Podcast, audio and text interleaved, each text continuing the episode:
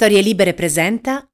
Buongiorno e bentrovati a un nuovo appuntamento di Quarto Potere, la rassegna stampa di Storie Libere, venerdì 1 ottobre 2021, in voce come sempre Massimiliano Coccia. Andiamo a vedere cosa ci riservano i quotidiani in edicola questa mattina. Cominciamo da La Repubblica che titola nel taglio alto la destra in crisi di nervi, eh, Morisi l'ombra del ricatto da parte del ragazzo rumeno per una lite sui soldi. E poi nel taglio centrale l'apertura dedicata alla condanna a 13 anni a Mimmo Lucano, ex sindaco di Riace, 13 anni al sindaco dei migranti condanna che mi ferisce per sempre, dice Lucano. E poi nel taglio eh, basso un'analisi di Francesco Merlo, la giustizia rovesciata che andremo tra poco a leggere. E ancora la stampa Lucano io trattato come un mafioso titolo del taglio alto. Berlusconi scuote il centrodestra a Milano sgrida Salvini e Meloni e poi al centro una foto che ritrae i tre contentendi alla poltrona di sindaco nella città di Torino la sfida di Torino. E la stampa appunto sceglie questo taglio per la sua prima e poi il Fatto Quotidiano. Il Fatto Quotidiano ha eh, diciamo una prima pagina molto composita, Lucano condanna a 13 anni ma non per aiuto ai migranti, un articolo di Musolino a pagina 6 che dà una lettura diciamo abbastanza eh, tranchant del dispositivo di sentenza, associazione a delinquere, peculato, truffe falsi e abusi. E poi il, eh, l'editoriale di Marco Travaglio Amaro Lucano e andremo a leggere anche eh, Marco Travaglio. E poi nel taglio centrale Salvini è radioattivo, non lo vuole nessuno. E con appunto la foto di Matteo Salvini e tutti i suoi eh, compagni di strada del centrodestra Brusconi, Giorgetti e la Meloni. E eh, ancora Vediamo anche il messaggero, il quotidiano di Roma, titola Roma, ultima sfida in piazza, eh, Campidoglio, oggi la chiusura della campagna elettorale per Calenda, Gualtieri, Michetti e Raggi, tensione nel centrodestra da Salvini, Sgarbo a Meloni a Milano, e, ma oggi saremo insieme. E poi una notizia che riguarda invece gli sfratti, sbloccati gli sfratti, ma ora i tribunali rallentano tutto e nel taglio bassissimo di sinistra troviamo... Eh, eh, la notizia del giorno, quella appunto della condanna di Mimmo Lucano, ha speculato sui migranti, 13 anni a Lucano, sentenza su Riace. Il mattino, dramma dei morti sul lavoro, impennata è solo al sud. E eh, poi un'intervista all'ex ministro Severino, la mia Napoli nei vicoli tra chi lotta per la legalità. E nel eh, taglio quello di destra, anche qui finti vaccinati per ottenere il vero Green Pass, inchiesta sull'ASL di Scafati e poi anche qui nel taglio basso Lucano ha speculato sui migranti, l'ex sindaco condanna da mafioso. E il riformista diretto da Pietro Sansonetti apre con un editoriale di Giulio Cavalli, nasce il reato di accoglienza, è più grave dello stupro. E eh, poi un'intervista a Giuseppe Di Lello da ex del pool antimafia Viedico, quel processo è un romanzone, riferendosi ovviamente al processo trattativa Stato-mafia, presunta trattativa Stato-mafia e domani anche qui apre con un disegno di Mimmo Lucano in manette. In Italia accogliere i migranti è più grave che essere mafiosi. Un articolo eh, che racconta le vicende giudiziarie di Mimmo Lucano a firma di Vanessa Ricciardi e poi l'editoriale di Enzo Ciconte, docente storico eh, della criminalità. I giudici di Locri hanno scelto Creonte, il bivio tra legge e coscienza. Lo andremo a vedere tra poco. Il manifesto ingiustizia è fatta, così il commento del quotidiano comunista, 13 anni e due mesi di carcere, condanna a mostre in primo grado a Mimo Lucano per presunti illeciti nella gestione dei migranti, quasi il doppio di quanto chiesto dall'accusa. L'ex sindaco di Riace trattato come un mafioso, solidarietà dalla politica e dall'associazionismo, manifestazioni spontanee in tutta Italia. E poi Greta oggi tutti al corteo. E ancora il dubbio eh, neanche a un boss la solidarietà è un reato 13 anni a Lucano e il foglio che come sapete nella sua composizione grafica non è un vero e proprio titolo di apertura, eh, ce ne sono due forse più in rilievo, il primo è eh, un articolo di Salvatore Merlo, fascista e leghista, il PD tramortito della paura trasforma Calenda nel nemico numero uno e fa pensare che davvero possa vincere, poi al centro eh, un eh, articolo di Adriano Sofri, sentenza suicida o peggio? Perché la condanna a Lucano è il totale ripudio del buon senso e ehm, ancora vediamo il eh, Corriere della Sera che eh, dedica appunto eh, una apertura anche qui diciamo un doppio tema quello del eh, G20 e dell'ambiente l'impegno di Draghi con Greta sul clima al G20 chiederò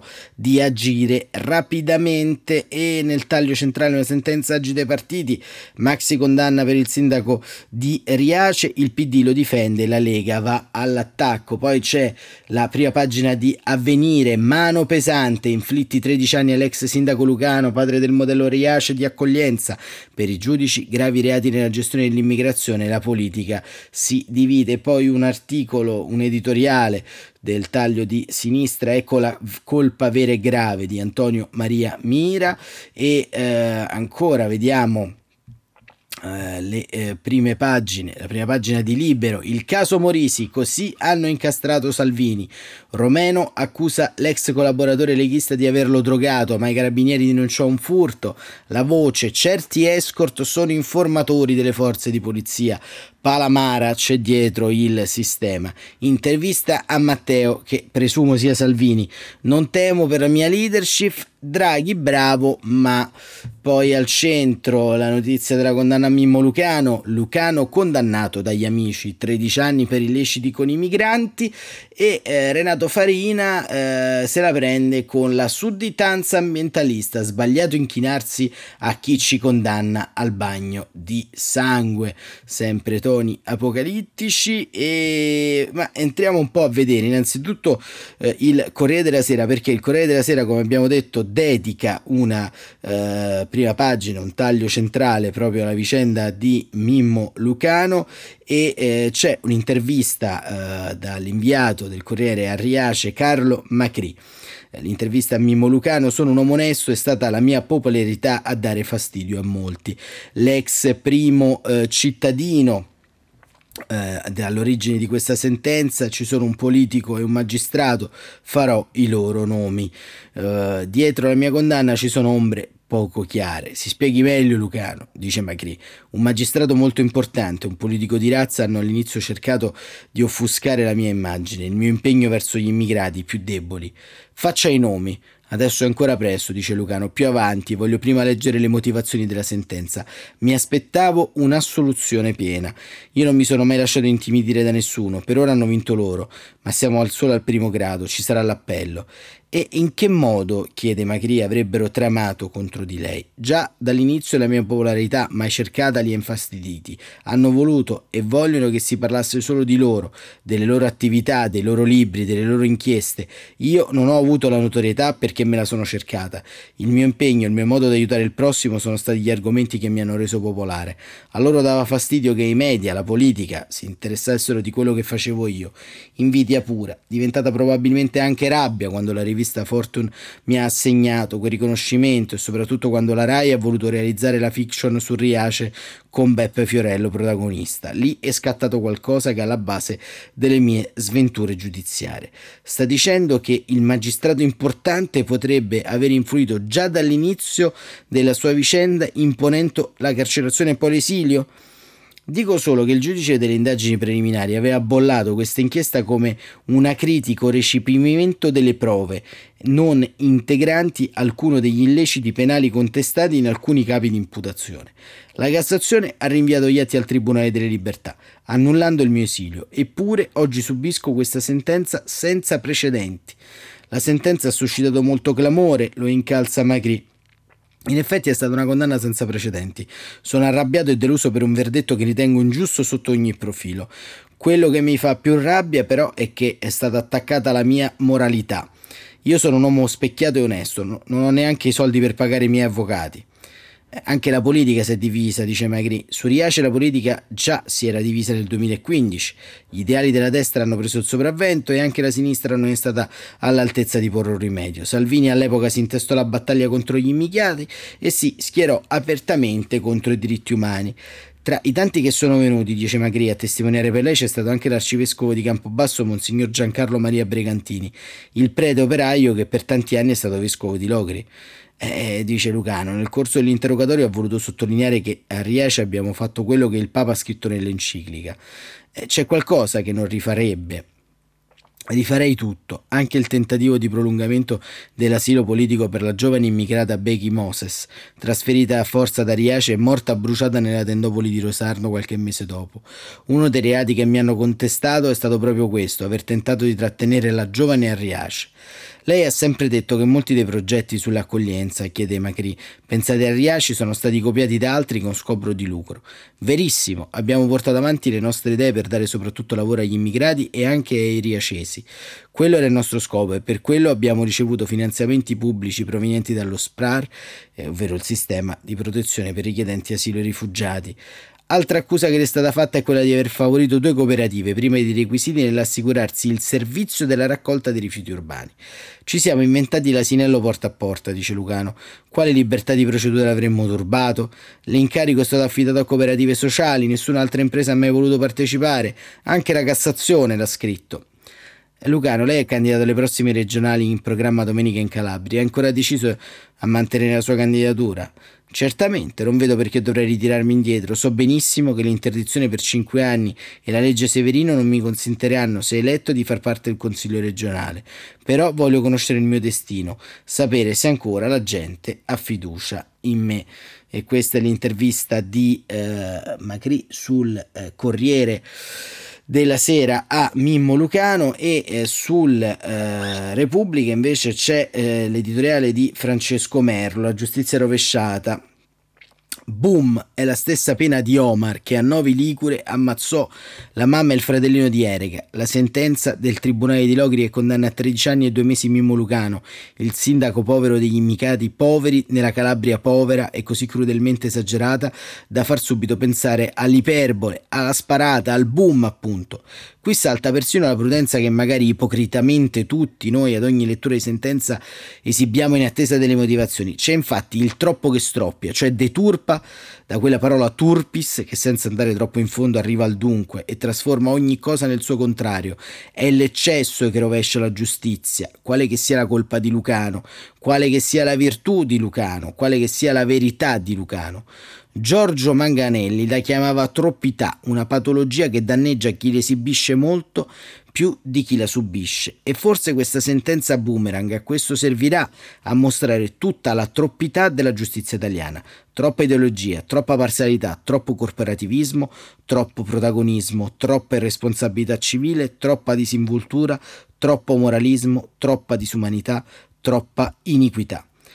Una volta caduti i reati di concussione e favoreggiamento dell'immigrazione clandestina, assolto e prescritto, l'aritmetica delle truffe attribuite a Lucano qui sembra quella di Platone che stabiliva a quale distanza del mare peccaminoso bisognerebbe costruire le città affinché fossero virtuose. 13 anni e due mesi, poco meno del doppio dei sette chiesti da una procura già platealmente accanita, per reati che manco i truffatori del secolo, il lupo di Wall Street o Frank Abagnale Jr., che nel film di Spielberg e Leonardo DiCaprio, prova a prendermi. Povero Lucano, l'hanno preso ma senza contestargli né trovargli un solo euro e che passi l'accusa che nel processo è parte, non tenga conto della personalità dell'imputato, ma il tribunale, calcolando la pena, sapeva che Lucano, incensurato, aveva rifiutato le candidature sicure, in primis quella europea, che gli avrebbero garantito l'immunità e uno stipendio, a lui che non ha i soldi per mangiare. Si trattava, voglio dire, di truffa a fin di bene, come ammise lo stesso procuratore già nell'ottobre del 2018, quando ne chiese l'arresto. Non possiamo consentire come Stato italiano, come istituzione della Repubblica, che qualcuno persegua un'idea passando bellamente sopra i principi e sopra le norme. E va bene, scrive Merlo, ma dopo l'arresto domiciliare ci fa pure la sofferenza il divieto di dimora che stabilì che Lucano, umiliato e punito, potesse andare dappertutto tranne al suo paese, dove comunque, quando gli imposero questa satica restrizione, non era più sindaco perché era stato sospeso. E conclude eh, invece andando un po' più avanti eh, eh, Francesco Merlo, andava comunque punito Mimmo Lucano, non è compito nostro stabilire se bisognasse condannarlo o assolverlo, ma abusare del potere discrezionale che la legge concede al giudice nel calcolo della pena è qui mostruoso. Così venivano puniti nel 500 gli Ugonotti e nel 600 i Valdesi di Torre Pelice. Così venivano massacrati gli eretici. E questo è eh, Francesco Merlo su eh, la Repubblica e, e, noi andiamo invece a, a vedere anche eh, su domani, quotidiano diretto da Stefano Feltri, eh, alcuni stralci dell'editoriale di Enzo Ciconte che si intitola Il giudici di Locri hanno scelto Creonte. E all'Ocri scrive Ciconte è stata scritta una pagina di storia della magistratura perché anche se a volte i tribunali hanno condannato a pene superiori a quelle prospettate dall'accusa, è la prima volta che un tribunale condanna una pena doppia rispetto alla richiesta del PM, che già a suo tempo era apparsa abnorme. L'entità della pena mostra che i giudici si sono convinti, il perché lo capiremo delle motivazioni, che Riace Lucano abbia messo in piedi un'associazione a delinquere, dando vita a una serie di condotte delittuose. Ne emerge la demolizione del sistema di accoglienza di Riace, che aveva in, Lu- in, Lucano il fulcro. L'accoglienza non è il frutto della sua pazzia, ma fa parte della storia della Calabria, dell'antica capacità dei calabresi di accogliere gli stranieri, quelli che vengono da altri monti, i sopravvissuti in un'odissea che li ha spinti a lasciare la propria terra Riace ha poco nemmeno di 2000 abitanti, eppure quel minuscolo universo è stato capace di parlare all'Italia e al mondo. Ci sono state irregolarità nella gestione del modello. Lucano stesso ha ammesso di aver agito a volte lungo una via non prevista della legge per un superiore imperativo morale che lo spingeva a stare con gli ultimi, con i migranti e a dare loro risposte concrete, a cominciare da un tetto e da un lavoro. Rispettare la legge o seguire la propria coscienza. Non è la prima volta che la storia mette gli uomini davanti a questo bivio.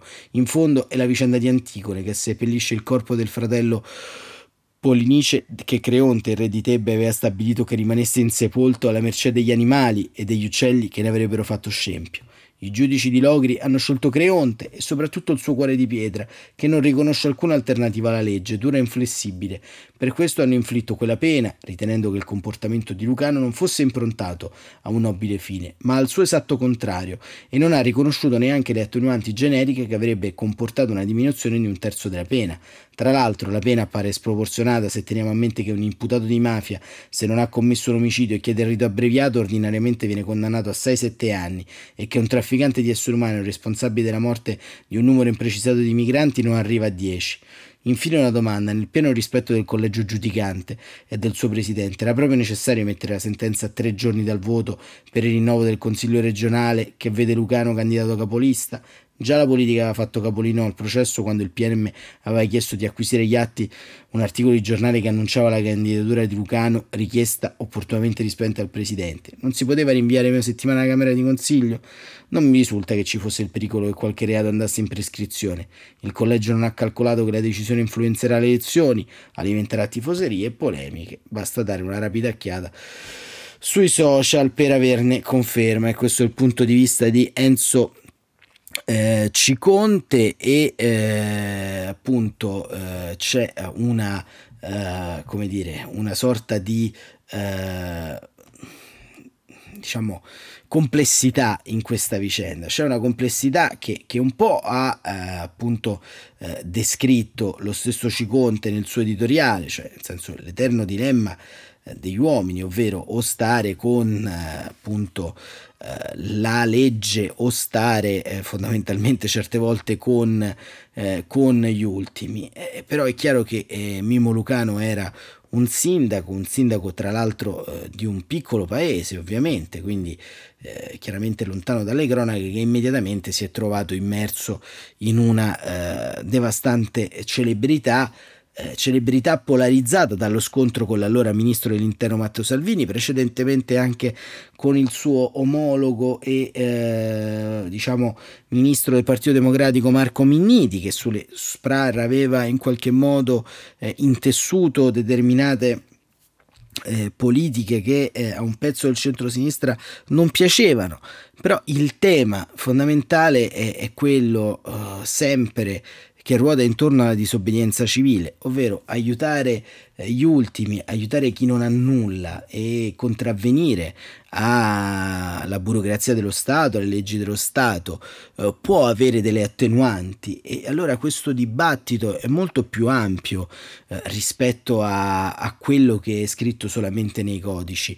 Eh, è vero che ad esempio nel diritto del mare non si possono lasciare morire annegate delle persone, però ci sono ancora dei pescatori delle, eh, diciamo, eh, delle, delle, delle, entità private come delle società eh, di marina mercantile che sono sotto processo per favoreggiamento dell'immigrazione clandestina.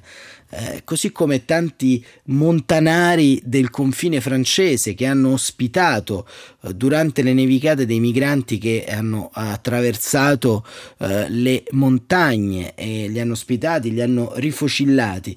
E allora davvero eh, che cosa aspetta in qualche modo non solo il legislatore a comprendere che eh, le materie sostanzialmente rispetto all'immigrazione, al, agli uomini, ai corpi degli uomini e delle donne sono anche delle materie legislative che riguardano non solo i diritti umani fondamentali ma la vita delle persone che la differenza spesso la facciamo anche noi, eh, se ci trovassimo in una condizione eh, di eh, pericolo, eh, imploreremmo colui che ci può salvare di farlo, nonostante un reato a cui può andare incontro. Nella situazione di Mimmo Lucano ovviamente sono tanti i profili di regolarità alle volte, eh, ma sembra poi mancare in qualche modo l'oggetto eh, di questa truffa, l'oggetto di questo danno nei confronti dello Stato, ovvero il mercanteggiare, il mercimonio, i soldi. Eh, la storia del nostro paese, la storia dell'accoglienza è fatta di centinaia di migliaia di cooperative e di eh, in qualche modo strutture correlate eh, anche alla politica che hanno speculato sull'immigrazione, hanno fatto stare i migranti con un piatto di riso all'interno di celle e centri di permanenza che non avevano nulla di umano e lì non è stato indagato neanche un singolo eh, responsabile istituzionale, neanche un singolo presidente di eh, cooperativa. Quando ci fu grande, il grande scandalo di mafia capitale colpiva dalle intercettazioni perché quel eh, diciamo agglomerato che è stato riconosciuto dalla Corte eh, come eh, colpevole di corruzione aggravata e altri reati non molto edificanti, aveva individuato proprio nei migranti e nei rom due business da coltivare. Ma perché? Perché nessuno li va a controllare, perché a nessuno interessa la condizione di queste persone e quindi nel trattare l'argomento Mimmo Lucano nella complessità dobbiamo tenere eh, conto anche di questo. Chiudiamo questa parentesi su Mimmo Lucano con alcune parole dall'editoriale di Avvenire di Antonio Maria Mira, ecco la colpa vera e grave. Lucano e Omar, sentenza pena e morte. Una giornata pesante per l'accoglienza. Nella notte il terribile incendio che distrugge il ghetto di Campobello di Mazzara e spegne la vita del giovane bracciante Omar. Storia di cattiva e drammatica accoglienza, anzi di colpevole incapacità di accogliere. In tarda mattinata la durissima e inaspettata proprio per Lucano Durezza condanna di Mimmo Lucano, già sindaco di Riace, colui simbolo della piccola capitale di bella accoglienza. Il tribunale di Logri lo ha considerato colpevole di svariati reati legati proprio a quell'esperienza ritenuta da tanti positiva. Sono due facce della stessa medaglia, quella di un paese che salva gli immigrati, li accoglie, ma poi li dimentica lasciando in mano a sfruttatori e caporali. Solighetti, le baraccopoli, il lavoro nero, i tanti, troppi, perché tali sono, bruciati vivi nelle loro baracche, in Sicilia come in Calabria, in Puglia come in Basilicata, una situazione nella quale chi prova a fare diversamente, ad accogliere diversamente, e non sono pochi, diventa subito un eroe, un caso da esibire, un leader. Questo era diventato Mimmo Lucano, propugnatore assieme ad altri bravi sindaci calabresi, non andrebbero mai dimenticati, di progetti integrazione e anche di rinascita dei propri paesi spopolati e abbandonati. Belle storie, molto silenziose, quella di Mimmo decisamente rumorosa, forse troppo, e non solo per la sua responsabilità, tanta ne hanno certa politica e certa stampa e quando uno si sente o viene fatto sentire un eroe corre il rischio di sentirsi al di sopra delle leggi se ritiene che quelle leggi gli impediscono di fare del bene, di difendere i diritti. Lucano, romantico rivoluzionario, il bene da sindaco lo pensava e lo faceva. Lo stesso difensore Giuliano Pisapia lo ha in parte ammesso, piegare le leggi per aiutare gli accolti. ma siamo in una democrazia, in uno Stato di diritto e le leggi vanno applicate, magari criticandole e provando democraticamente a cambiarle. Altri sindaci, quelli del sistema SPRAR, hanno fatto e fanno una bella ed efficace accoglienza senza uscire dal seminato delle leggi e non sono certo meno motivati dal collega di Riace. Lucano, caratteraccio, testardo, non ha accettato i consigli di chi anche nelle istituzioni lo voleva aiutare e altri anche nelle istituzioni hanno preferito attaccarlo invece di aiutarlo. È stato un cortocircuito. Per la procura di Locri le forzature di Lucano erano reati anche gravi Già, le ispezioni della prefettura di Reggio Calabria avevano accertato gravi irregolarità amministrative. Ora il tribunale è andato molto oltre, con una sentenza decisamente pesante e inaspettata, con pene che alcune volte non colpiscono neanche i mafiosi e che Lucano mafioso non è, né si è arricchito con l'accoglienza. Lucano non è un corrotto. Le sentenze si possono discutere e anche criticare, ma in questo caso sarà fondamentale leggere le motivazioni. Per ora ci sentiamo dire che 13 anni e 2 mesi ci sembrano accanimento, fermo restando le nostre critiche, ben documentate interpretate al modo un po' troppo legibus solutus già dal generosissimo sindaco di Riace, ma diciamo che anche che non possiamo fare non possiamo accettare le sentenze solo se ci fanno comodo se confermano le nostre tesi. Le reazioni alla sentenza d'appello della cosiddetta trattativa Stato-mafia sono un esempio negativo e anche qui le responsabilità sono di certa politica e certa stampa. Parlare di complotti immaginare chissà cosa e dero condanne ieri non è un buon esempio di democrazia e non fa un buon servizio neanche a Lucano che avrà tutto il tempo per convincere altri giudici della sua innocenza cioè del suo retto sentire ed agire. E questo era Antonio Maria Mira su Avvenire che eh, devo dire restituisce in modo abbastanza completo eh, la complessità anche di quello che eh, abbiamo, abbiamo visto insomma. E ehm, andiamo a uh, vedere un po' le, anche le altre notizie perché la pagina è eh, oggi abbastanza ampia anche di notizie differenti. Come sapete si vota a, Roma e si vota anche nelle altre città e c'è sempre inchiesta di Morisi all'orizzonte e ehm, vediamo c'è anche una notizia che riguarda la scuola la riporta Repubblica. Scuola ipotesi anti-DAD niente quarantena per gli alunni vaccinati gli istituti di sanità e le regioni studiano il taglio dell'isolamento in caso di contagi nelle classi il decreto teatri riaprirà le discoteche con capienza ridotta e obbligo di Green Pass. Queste sono le ultime notizie dal fronte della eh, pandemia e ancora vediamo Mario Draghi, sempre su Repubblica, eh, ci viene raccontato l'incontro di ieri tra Mario Draghi e Greta Thunberg che eh, dice eh, basta bla bla bla al G20 agiremo. Eh, cancello numero 12 dell'ex fiera di Milano un ragazzino con uno strano cappello verde da elfo afferra l'ultima ciocca bionda di Greta. La treccia dell'ambientalista più famosa del mondo è pronta. Gli amici la circondano la proteggono. Lei è sfinita ha appena incontrato Mario Draghi che le ha promesso che farà di tutto per imporre ai G20 il limite di un grado e mezzo di surriscaldamento globale.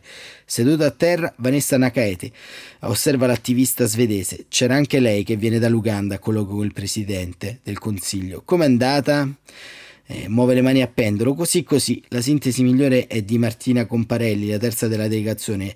Il Presidente del Consiglio diceva anche cose giuste, ma ha detto quello che diciamo noi. Bisogna agire, altrimenti a cosa serve? L'Italia cosa intende fare adesso? Domani e non tra un mese? L'emergenza Covid è stata affrontata in dieci giorni. Se l'uomo del, eh, dell'immediato, del subito, applicalo anche col clima, sembra il mondo alla rovescia questa Youth for Climate, che precede la COP26 di Glasgow di novembre. Il linguaggio dell'ex presidente della BCE, i suoi progetti e le sue paure ricalcano quelli dei giovani che scioperano contro i gas serra. Ponti un tempo impensabili, convergenze radicali, come quando Draghi e Johnson ammettono dal palco che finora i grandi, per anagrafe non soltanto nel senso di colossi del G20, hanno sbagliato. Troppo. Avete tutto il diritto di essere arrabbiati con i governanti, scandisce Johnson. Il futuro vi viene rubato davanti agli occhi. Pagate il prezzo di azioni senza scrupoli da parte di quelli venuti prima, foreste in fianni, temporali trementi e raccolti bruciati. Promesse e premesse dell'apocalisse climatica che verrà che si può scongiurare solo agendo adesso e, e, questo è appunto quello che è accaduto anche ieri a Milano eh, con Greta e il presidente del Consiglio Mario eh, Draghi. E eh, andiamo anche a eh, dare anche la notizia della condanna di eh, Sarkozy eh, ai eh, domiciliari. E, e, poi chiudiamo con una notizia eh, un po' più leggera rispetto a quelle che abbiamo letto fino a questo momento, un articolo di eh, Tommaso Labbate che ci racconta un retroscena, un retroscena che racconta eh, la fine del settennato di Sergio Mattarella, la visita e il selfie con l'inquilina, Mattarella cerca casa a Roma, l'indizio social dei preparativi al trasloco. Scrive Tommaso Labate, Presidente, non so se posso, possiamo fare una foto ricordo? Alla tentazione del selfie avrebbe ceduto chiunque si fosse trovato ieri l'altro alle 16 nella situazione di Alessandra. In nome di fantasia la storia no. In un normalissimo pomeriggio di inizio autunno, una giornata come tante, la ragazza stava aspettando, come da indicazioni della proprietaria di casa, che un possibile nuovo inquilino venisse a visitare l'appartamento in cui vive da qualche anno assieme al suo ragazzo. La coppia sta per lasciare la casa ha già mandato ai proprietari la disdetta e come capita in questi casi questi ultimi ne hanno chiesto il favore di agevolare per quanto possibile le visite di eventuali nuovi inquilini. Immaginate quindi la sorpresa di Alessandria nel trovarsi dentro casa, per l'appunto nella veste di possibile nuovo inquilino, pronto a subentrare in un contratto d'affitto, niente meno che il Presidente della Repubblica. Accompagnato dalla figlia a metà del pomeriggio di mercoledì 29 settembre, Sergio Mattarella si è materializzato in questo appartamento che si trova nella zona nord-est della capitale che confina col centro storico, a metà strada tra Villa Borghese e Villa Ada, a due passi dal Palazzo della Zecca dello Stato. Appartamento bello, ma non propriamente di pregio, grande ma non grandissimo, zona centrale ma non centralissima, all'interno di quello che i dépliant delle agenzie definirebbero un palazzo signorile, 120 metri quadri circa, salone luminoso, cucinino, due bagni, tre camere da letto, in vista della fine del suo settennato, insomma, il capo dello Stato fa quello che si fa di solito quando finisce il periodo di permanenza in una casa, anche se la casa che si sta per lasciare è il Quirinale, ne cerca un'altra. Non da comprare, perché il presidente considera la casa di Palermo la sua residenza, ma in affitto. L'appartamento, che per Mattarella ha il pregio di essere molto vicino alla residenza di uno dei figli, deve essere pronto entro dicembre, o almeno questa sembra essere la richiesta dell'autorevolissimo inquilino. Ulteriore conferma, qualora ne servissero, che non esiste niente di più lontano dalla sua volontà politica della presidenza bis lontano dall'immaginario del capo dello Stato che per cercare, per cercare, casa attiva una passaparola ai massimi livelli istituzionali, organizza visite negli appartamenti nelle ore notturne e protetto da qualsiasi sguardo indiscreto, Mattarella invece si muove come se era mosso per fare la prima dose del vaccino, come uno qualunque, senza corsie preferenziali. Ha scelto la zona di Roma, presso, preso contatti con un'agenzia immobiliare, contattato gli intermediari, preso gli appuntamenti e dopo una serie di visite si è ritrovato nel soggiorno luminoso occupato ancora per qualche settimana settimana da Alessandra e dal suo compagno. E il selfie, quella richiesta della ragazza di fissare per sempre nelle memorie, anche in quella del telefonino, un pomeriggio da non dimenticare, Mattarella si è messo in posa con la ragazza, hanno sorriso entrambi sotto la mascherina e click. E questa insomma è diciamo una conclusione più leggera di questa rassegna stampa così piena di argomenti anche dolorosi che riguardano la giustizia, i migranti e tutto quanto quello che in questi giorni sta avvenendo e che forse riguarda proprio anche per la velocità dal caso Morisi passando per eh, diciamo tutto quanto eh, questo rimbrotto giudiziario da una parte e dall'altra sembra essere proprio legato a questa campagna elettorale permanente, campagna elettorale permanente che eh, ovviamente eh, non si esaurirà con le elezioni amministrative e che eh, anche per eh, cercare un po' di fare una sorta di link tra quello che troverete anche eh, tra qualche minuto aprendo qualsiasi eh, sito internet ha coinvolto anche con un servizio andato ieri in onda su Piazza Pulita l'eurodeputato Carlo Fidanza che con un'inchiesta esclusiva di fanpage si è ritrovato a spiegare ad un giornalista sotto mentite spoglie eh, come fare per eh, versare dei soldi in nero a una candidata al Consiglio Comunale di Milano Immaginiamo che i giornali di domani, sabato, saranno pieni di questo ennesimo scandalo che questa volta coinvolge Fratelli d'Italia. A Roma c'è un detto un po' colorito che dice a chi tocca non si ingrugna, cioè a chi tocca non può tirarsi indietro e sembra forse un po', eh, passatemi l'espressione dialettale, un po' il mood di queste settimane. E io vi auguro nel frattempo un buon fine settimana. Quarto Potere ritorna eh, lunedì. Mi raccomando, eh, seguiteci sempre numerosi come state facendo in queste prime settimane e cliccate per iscrivervi su questo podcast, rimanere così aggiornati costantemente ogni mattina alle 7.45 con una nuova rassegna stampa del giorno. È davvero tutto, buon proseguimento di giornata e ancora una volta buon fine settimana.